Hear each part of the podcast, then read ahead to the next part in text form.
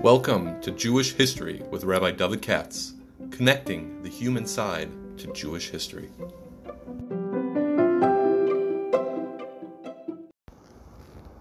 For sponsorship opportunities or to support this podcast, please visit our donate page at www.support.rabbidavidkatz.com.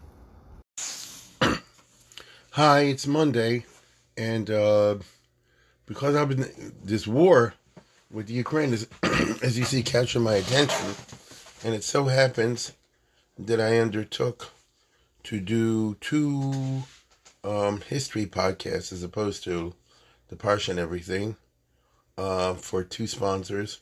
So I'm gonna animadvert a little bit again today on uh, the subject of the uh, the Russians, the Jews, the Poles, and the Ukrainians, and all the screwed up business in Eastern Europe. Um, simply in the context of Uman, because that's what I see is a lot people are, are, are thinking about or whatever. It came to my attention. So the long and the short of it is, this uh, is one of two podcasts being sponsored by uh, Mayor Jacobson. Thanks very much, and uh, and by Michael Rennert, who is that the one? I guess you want to call me up in Florida, I suppose.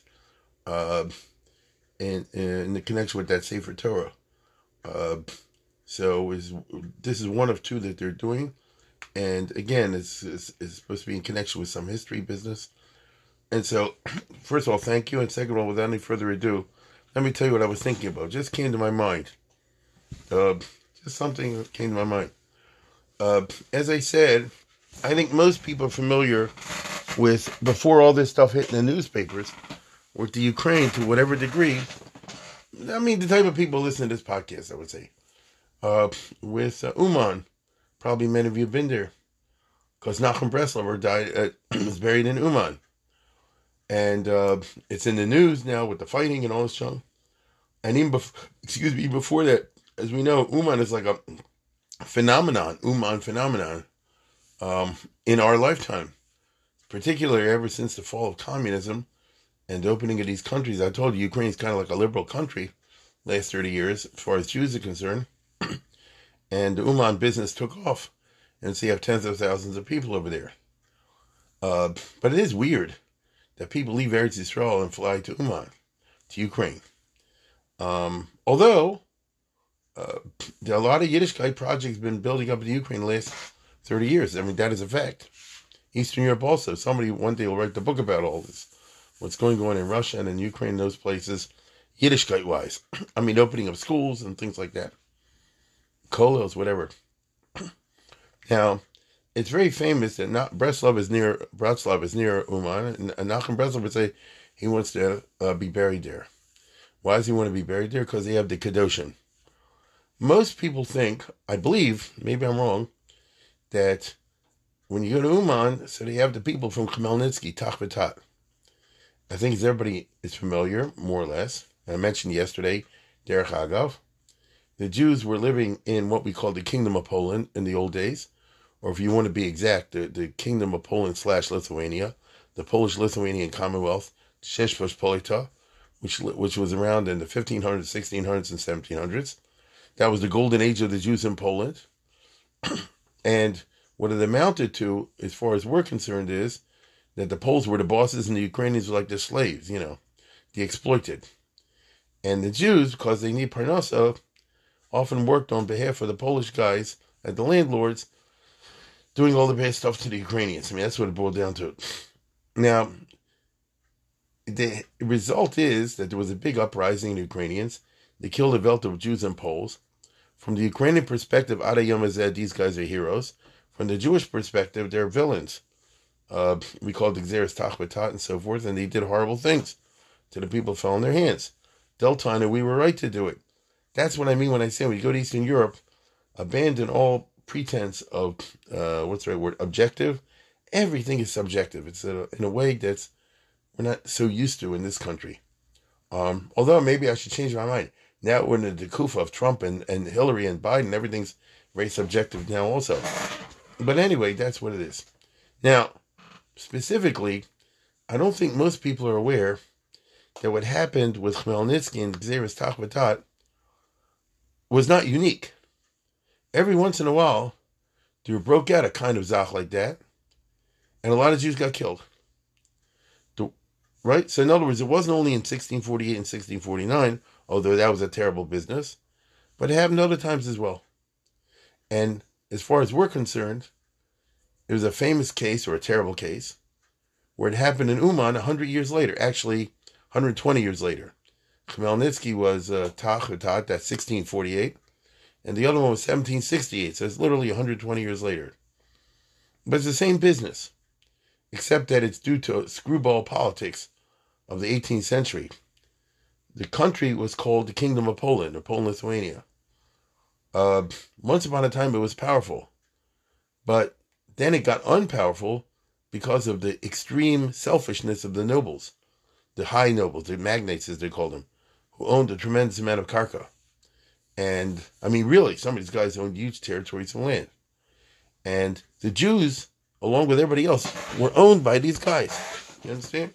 The Jews were owned by these Polish high noble landlords that had a positive side to it and had a negative side to it. But I mean, they could kill them if they wanted to. The only thing is, the Polish landlords were famous for being, most of the time, intelligent stewards of their own economic interests. And the guy says, Why should I kill a perfectly good Jew? It can make me money. like that. You Yes, why would I waste a good Jew? And so, Lamaisa, the Jews had what boiled down pretty much to a freedom. Because the idea was go build a business. And that's why, as I've mentioned on the podcast before, in the 16, 1700, 15, 16, 1700s, when it was in the era of the Kingdom of Poland. But remember, Poland included Ukraine and other and Belarus and places like that.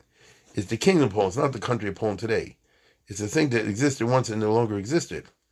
So had a of Jews, the largest Jewish community by far, and the whole country was one gigantic flea market. You know, everybody's handling all the time, everywhere. That it sounds like I'm saying something funny, and it is kind of funny, but it was true. So if I lived in my house, you know, I'd be I'd be going to show, and a guy would come over to me and say, "Listen, I got a bunch of watches to sell you." You know, I say, "Well, what's your price? This and this and that. Maybe I can sell it." Meanwhile, I might say to him, "Look, I tell you what, I got five extra copies of this ArtScroll book. You know, let's let's hawk, let's swap." And by the time it's over, I made a deal, he made a deal, and that's just Shacharis. You know, by mincha time, we could do it again, something else and this guy could bring in wax, and I could bring in oil, and this guy bring this, and a cousin brings that. And therefore, shuls, mikvahs, the Jewish street, the non-Jewish street, the whole place was handling, hawking like crazy. And from a strictly Milton Friedman economic point of view, capitalist point of view, it worked. You understand? And the Polish nobleman got his money off the top. You know, give a certain amount of tax to the business. And and what it meant, Lamaisa, was people actually lived okay because whenever everybody's economically active, and whatever you want can be produced within a week or two, like by the Amazon of the 18th century. You know, and that's how life was lived until the Russians came and screwed it all up. Now, in that kind of world, the Polish landlord, the noblemen, they were the big shots. The Ukrainians were the, the, the, the grunts. And the Jews were in the middle somehow or other. So you see what I'm talking about? even after Khmelnytsky and all that, what he Tuduf was his part of Ukraine, which was the extreme east, they killed out and kicked out the Jews. But the parts that he didn't conquer, it still was the old system. And every once in a while there'd be an uprising. Now Poland, uh, the nobles, the high nobles, were always sure to make sure that the kings of Poland will be weak so they wouldn't be able to um, interfere with the privileges of the nobles. The history of Europe in general is the centralization of power by what you call a king. So, uh, and that's the beginning of a country. So, if the king of France gets more and more power, and the nobles have less and less power, that's good because eventually it's going to mean there's this one set of laws and one guy in charge and one this and one that, and one army and one police force. And little by little, the nobles will be, you know, not political actors. I'm not sure if I'm making myself clear, But this is basic to the creation of the modern Western state. Okay, you want just one person in charge or one group in charge. And when it gets to a certain point, you can replace the king with a republic if you want or whatever you want. There's one group in there. That's what we call a civilized state. Okay? There is an army, but there's only one. There is a police force, there's only one. There is a court system, but there's only one. Ach and ve, if you have two or three armies running around, you see? Then you're in real trouble. Two or three police forces. Then you're like Lebanon, Somaliland, one of these crazy countries where there's a chaos. You understand? That'd be like a chaos. Now, um, here's the thing. The weakening of the Polish state because the nobles wouldn't allow the king to get too strong and establish a big army and a central treasury, all the rest of it, meant that you had like a big, rich uh, cow with nothing to defend it. And so Russia moved in, very sneaky, in the 1700s. I'm not going to give you the whole story, but little by little, they were able to control what's going on in Poland. So Poland was its own country, but the Russians are next door, and very often the Russian army just comes in, like Putin wants to do, and just tells the Poles who should be their government. So it's what's happening now today in the Russian Ukrainian war, in which what Putin seems to want, right, is either the annexation of Ukraine or at least the Holocaust that uh, the Russians should say who who the president or the head of Ukraine should be. So it'll be basically like a certain puppet. Get it? Um, that's their style. Now they did that to protect Russia from the Russian point of view. I told you it's all subjective to protect their their, their western border. You understand? That way the foreigners stay far away. A, a potentially dangerous army. The Poles, without going through all the details, were bribed and this and that and the other. They went along with it for a while. And so if you ask the question, who were the kings of Poland in the 1700s? Uh, the answer is Augustus I, Augustus II, and then Stanislaus I. All three were really, really, really, really put in by Russia. Get it? Now, the Russians said this is the one we want, and the Polish nobles who were the electors just went along with it. And they wanted those three guys because they'll all be very weak. And that means that Russia was playing Poland off to stay weak. I repeat, this is more or less the way Putin would like to operate today. Maybe there will be a country called Belarus, but he'll say who's in charge of Belarus, and the government there will be rather weak and sort of like secretly meshubed to Russia. And same thing for uh, Ukraine and all that. That's good for the point of this war that's going on.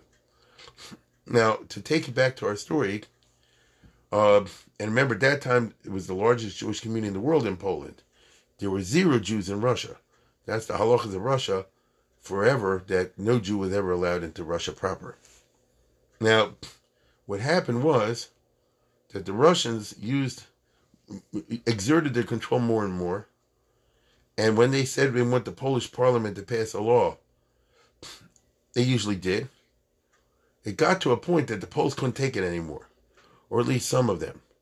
So the Russians made sure that this guy, King Stanislaus, was elected King of Poland. He had been the boyfriend of the Empress Catherine the Great, the Russian Empress. And the Polish people, the, the, the nobles, didn't like the fact that he looked like a kiss up operation to Russia.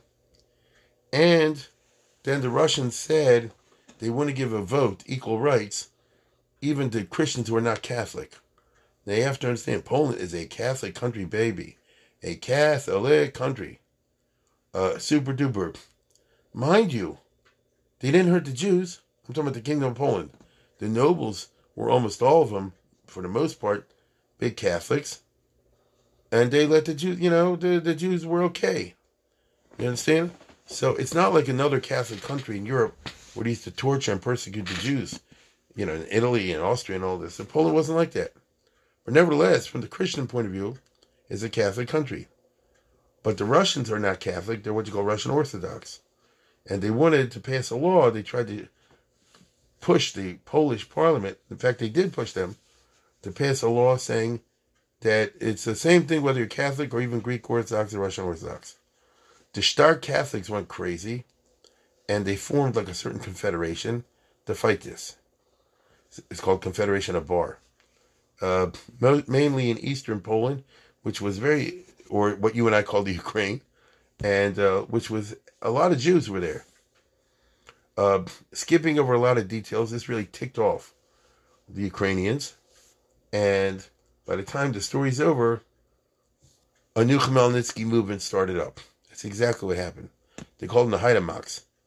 That's another name for you know Cossack uh, bands, and the Mamish want to do what it was before, which is let's get freedom from the Polacks, kill out the Polish, kill the Jews who were working for the Polish, and anyway, the Jews are dreck anyway.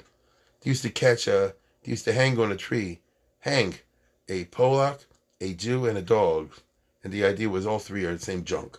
This is this is the mentality, and they Mamish went back to the old ways of the Ukrainians, which is torture and burning and slicing and dicing and this and that and the other. This is as late as 1768. In other words, what I'm talking about is happening at the time of George Washington, or to be exact, seven or eight years before the American Revolution. But we're talking about what's happening in Ukraine, which is part of the thing of Poland. And so a whole big movement started, and all these guys joined it, these Ukrainians, and they went around killing every Polish and every Jew and Catholic that they could find. Okay? When I say kill them, like they did in 1648. Burn them, roast them, cut them in half, saw their heads off. I don't want to get you sick with the, the pregnant women. I'm not going to get you sick with all that.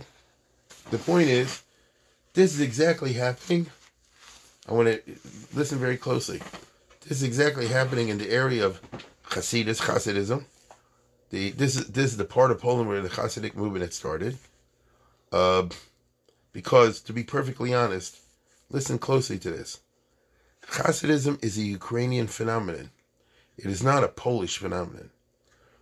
In other words, the Baal Shem Tov and all the others, the Maggid Mezrich and so forth, they all lived and operated in the Ukraine. It's true the Ukraine was part of the Kingdom of Poland, so if you want to do that way, you can say it's all Polish. But I think you understand what I mean.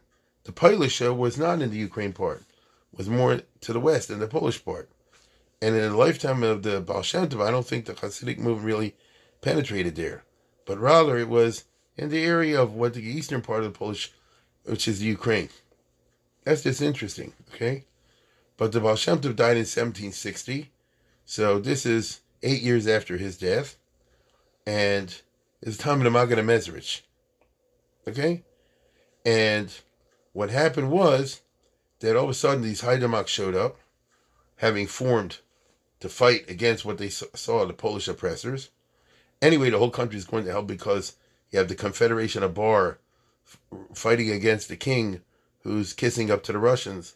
See, Chad Gadyo, you know, who, who are trying to get, who undermine Poland by getting the Polish parliament to pass a law giving equal rights to people who are not Catholics, therefore they'll be pro-Russian.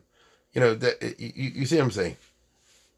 And so army was fighting army and this and that. It was a time of, of great tension and chaos. And so these these Ukrainian guys made their move and they killed a Velta people. Okay? Now, what happened specifically they called this the Kalivshchina, you know, the in in in uh, in Ukrainian history. The Kalivshchina. Kalivshchina. Uh, anyhow, um, so what happened was that the Jews are like started to freak out and they ran away to the fortified town. That's what they did in 1648. In other words, there's two ways of escaping from the Cossacks, as we would say today. One is to flee the country, and if you were lucky enough to do that, just keep running, running, running, running, running. Maybe you'll stay just ahead of them, and they never will get to you what you did to where you are. That is one way. The other way is to go to the local fortified place, because the Poles had castles and forts and junk like that. And, and if the Poles are against the uh, Ukrainians over here, like they were back in Khmelnytsky's time, and there were a lot of fortresses which held out against the Cossacks who didn't have heavy artillery and junk like that. And so the Jews in this area ran away to a town, a Polish town. In other words, it's a city that has Polish and Ukrainian in it, but the but the soldiers and the the garrison and the so forth is Polish, and they're under the the, the rule of the Polish landlords, and so uh, the Jews flooded in there along with the Catholics, and that, my friends, was the town of Uman. Okay, so they figured maybe they'll be able to hold out here until help comes or something like that. They didn't know what to do. They're scared out of their minds uh, because these guys are crazy, and they'll they'll torture them all to death. So the problem is, as happened in 1648, you don't know who to trust. The Polish nobles had their own private armies. A lot of times, they were mercenaries. The mercenaries include a lot of Ukrainians. Now that it's a war between Poles and Ukrainians, can you trust your own troops? Because if the Ukrainians, maybe they'll join the other side. That is what happened in Uman. Okay? So there were lots of Jews. As I understand it, there are probably between uh, 10, around 10,000 Jews, something like that. Some will say more. It's just something in that area 5, 8, 10,000 Jews. Men, women, children. And they hold up in this uh, fortress, which had cannon and, and battle walls and all this kind of junk. And the Polish guy in charge uh, wasn't the smartest guy that ever walked down the road, unfortunately.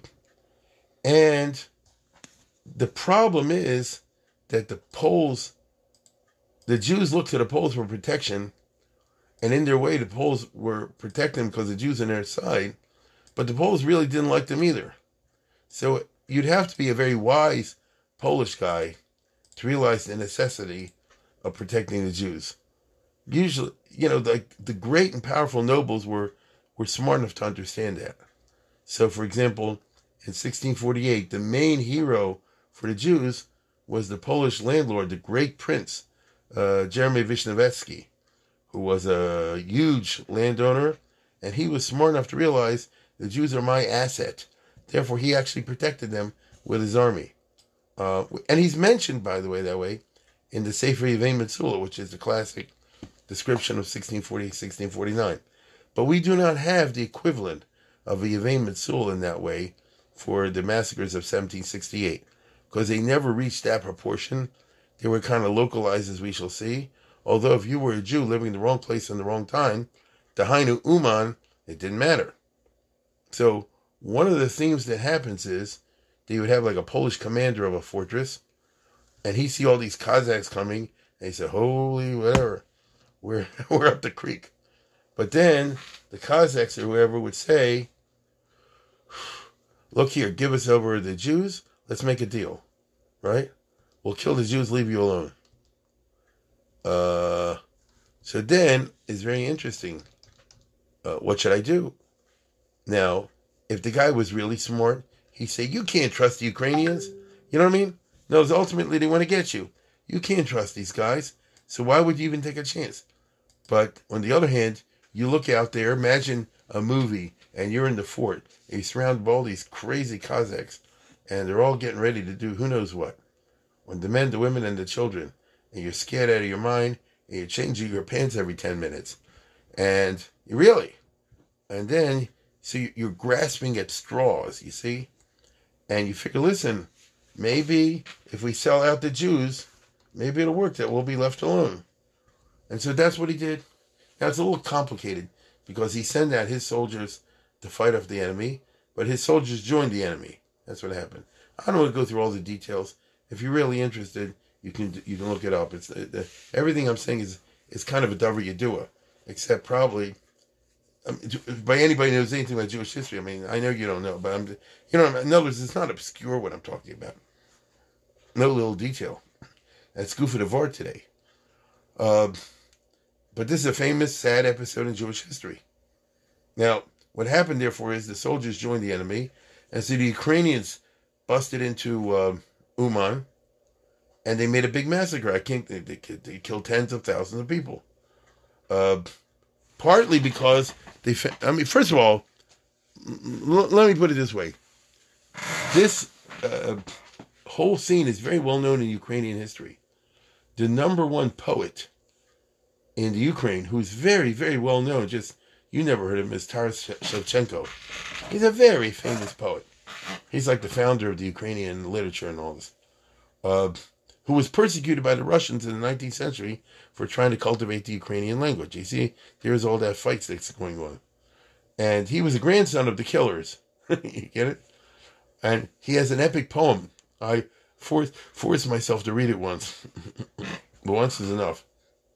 You know, called Haidamaks, where he talks about the massacres of um, of the Ukraine. You know, of the of the killing of the Poles and the Jews. And he said, boy, the blood was like water and he said, listen, let's be honest. Everybody came in there, they got like seriously drunk, because that's what they do. They bust into town, they got all the wine, and once they're drunk, they won't even you, and they torture to death, and this and that and the other. And for Jews, it was hard. Here, let me, there's a famous description over here in, what's his name, in, in the Golden Oldie, um, Dubnow. Time of Dubnow. Listen to this.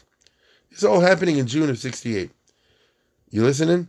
During the first day, the city was defended by the Polish noblemen and the Jews, who worked shoulder to shoulder on the city wall, fighting off the besiegers with cannon and rifles.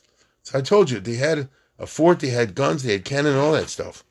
But not all the Poles were genuinely resolved to defend the city. Many of them thought of saving their lives. The governor Mladinovich, he's the Polak, he himself conducted peace negotiations with the Haidamaks and was reconciled by their promises that they would not lay hands on the Polish nobles, but would be satisfied with making short work of the Jews. And he fell for it. When the Haidamaks, which is the bad guys, headed by the two generals, penetrated into the town, they threw themselves, in accordance with their promise, on the Jews. So just can you imagine this? This is like a, a Tisha B'Av. The Jews were crazed with terror and were running to and fro in the streets. Izuman. They were murdered in beast like fashion, being trampled under the hoofs of the horses. The, the perpetrators here are the Ukrainians, my friends. That's my point. They were per- murdered in beast like fashion, being trampled under the hoofs of the horses, or hurled down from the roofs of the houses, while the children, Jewish children, were impaled on bayonets. So, you know, I mean, you throw the kid up in the air and catch him on a bayonet and the women were all raped. A crowd of Jews, to the number of 3,000, sought refuge behind the walls of the great synagogue. So just imagine a shul. These are the old fortress shuls of yesteryear. Imagine a shul with, of course, the shul courtyard and everything goes along with it. Uh, they could hold 3,000 people as a refuge. It was built for that, among other reasons. This The shuls used to have um, ammo and guns and things like this precisely for occasions like this. Um, that's why you have those famous shilas. Uh, when it comes to Simchas Torah, you can use gunpowder for the for that covers. Do you remember that? You know, look it up in seven. And you know, what the heck is gunpowder doing with our covers? It was all around in the shows because they all had in, they had ammo dumps there besides a beis medrash, right? So you imagine a mikvah, ammo dump, and all the rest of it. When the Haidamaks approached the sacred edifice, the synagogue, several Jews, maddened with fury, threw themselves with daggers and knives in the front ranks of the enemy and killed some of them. So this is a movie. This is a movie. Here are a few guys, we call the JDL, and they said, we're going to take some of these guys down with us. And they jumped the Cossacks and killed some. The remaining Jews did nothing but pray to the Lord for salvation. To finish with the Jews quickly, the Haidamaks placed a cannon at the entrance of the synagogue I'll say it again. This is a movie, but unfortunately, it's a sad movie. They placed a cannon at the entrance of the synagogue. They blew apart the doors, and then they rushed inside, and they turned the house of prayer into a slaughterhouse. Hundreds of dead bodies were soon swimming in pools of blood. And then they turned on the Poles. So, this is the group that Nachman Breslover said, I want to be buried among. This is the group, if you go to uh, Uman today, so yeah, it's the tomb of Nachman Breslover, no question about it. But it's also this, this is the, the, guys that fell. In other words, we would call it a mini Tachvatat, okay? Because what happened was that um, within a short time, the Russian army, and this is so interesting to me, came in and wiped these guys out. Why would the Russians do that?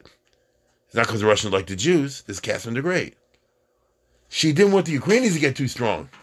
You get it? Once they wipe out the Jews and wipe out the Poles, maybe they'll build themselves up into a big entity and maybe they'll be able to resist Russia. So she came in and, for her own purposes, wiped out these guys because they're anti Ukrainian. So look at the story I just told you. It's a mishmash between the Poles, the Jews, Nebuch, the Jews, the Ukrainians, the Russians. You need a scorecard. You understand? From our perspective, now, by the way, the, the, the, the, Cossack generals, Lesnik, and uh, what's the other guy, Gonta, these are famous names. They're like heroes in um, in Ukraine. Lishitosam. By us, they're like little mini Hitlers because they wanted to purge the country and ethnic cleansing. Uh, this kind of violence is endemic in Ukraine, although, to be perfectly honest, they haven't displayed this since 1990. In the modern Ukraine, you know, as far as I can tell, I don't know, you know, I, I don't know that much, but as far as I can tell, they are trying to move past this. Okay? So I'm not making an anti Ukrainian thing, but on the other hand, the history is the history. You can't deny it.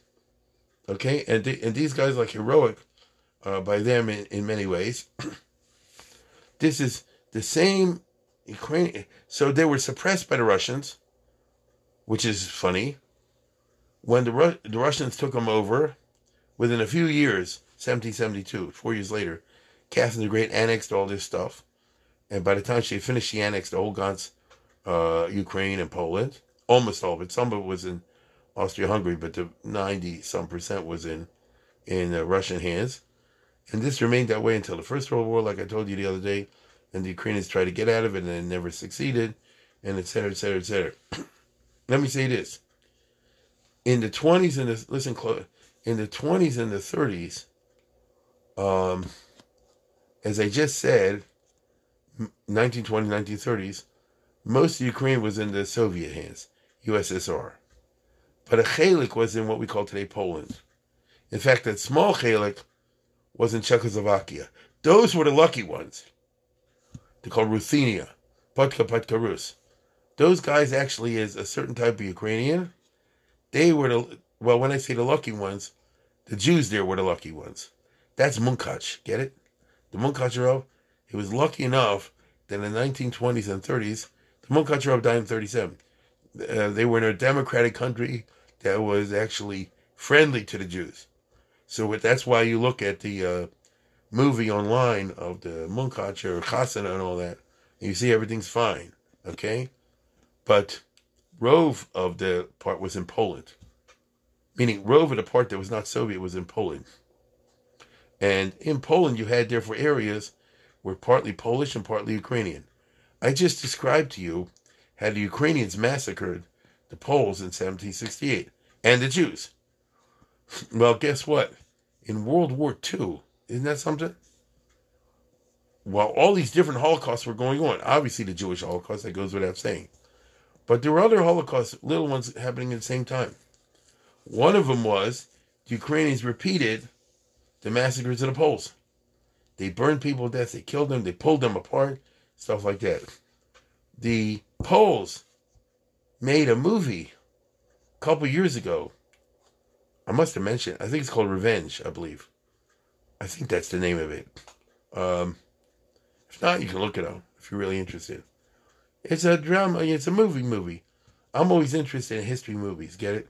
Especially you're going to think I'm weird, uh, but I'm interested in the foreign language history movies because I like to see how their culture portrays all this stuff, and uh, from a historian perspective. And there's a movie really two, three, four years ago. Uh, I think it's called Revenge. And you know, it's a story about a, a family. One one marries a Ukrainian, one marries a Pole. And during this, during the middle of the Second World War, aside from killing the Jews, I remember they showed some of that. But aside from that, they showed at one point Ukrainians went wild and they like burned and killed all the Poles, including children. Now it's a movie; it's not real; it's actors, you know. But but it's pretty gross. And it really did happen. And I remember once seeing in some museum or something like that, the Poles had some kind of represent. It was like a Walt Disney type presentation of how they tore the children apart or something like that. That's what they call Walt Disney in Eastern Europe. But you know, that's what they had, and it's a bloody business. Okay, so in other words, those who say that we are exaggerating when we say the Ukrainians did this and that to the Yidden in 1648 and in 1768, the answer is go look at 1943. And it's not even what they did to Jews. Look what they did to Goyim. The Poles will show you. So that shows you what a, a bloody shtick the whole area is. That's why, you know, I do understand. I do. And I'm looking today in the yeshiva world and all this. I see that there are uh, from Jews lining up to join the uh, a few the Ukrainian army, and it's a different Ukraine. It, it is a different Ukraine. It just feels very strange to me. You understand? I'm just telling you what I think. It feels very strange to me. I get it because this iteration of the Ukraine is different, and they're liberal, and they are. And uh, you know, I'm not going by the fact that the president is Jewish. He's a very assimilated Jew. He married a guy. He, he never had anything to do with Jewish stuff. But okay, you know, he didn't ask me my permission. Uh, but it's it is a bloody uh, part of the world, and it goes to show you, if you're Jewish, you know, you always got to keep a scorecard. Right now, it seems like the Ukrainians are the good guys, the Russians are the bad guys. If you were living in, in Uman, you were praying for the Russian army to come in and save you back in 1768. Well, another time, you might be praying for the Ukrainian army to save from the Russians. So, as I mentioned the other day in one of my talks, uh, if, if, from the Yiddish point of view, you have to think, and with this I'll conclude, from the Yiddish point of view, you have to think like Lord Palmerston, the famous British Prime Minister, Foreign Minister, who said England has no permanent enemies and England has no permanent friends. England has only permanent interests. That's a very interesting concept if you apply it um, to the uh, to the Jewish situation. Um, anyway, that's what Uman is all about, and I just thought I would, like I said, this is all on my mind and I'm following the story the way everybody else is. Uh, it's very interesting. I'm looking now, but I don't want to get side talking to just uh, gossip. That I see that they're that the Ukrainians are fighting the Chechens who've been sent apparently to uh, kill and torture uh, um, Zelensky, and they're putting pig fat on the bullets or something like that. Because in that way, if, if the Muslim gets killed by the, by the by the pig fat, he can't go to heaven. So knows you want to play dirty, we'll play dirty too. It's it's a part of the world that, in my opinion, is better not to live in. Uh, but anyway, once again, I want to thank the two sponsors today. This is one, and next week I hope we'll do the other one, uh, Meir and uh, and Michal. And with that, I wish you all a uh, good week.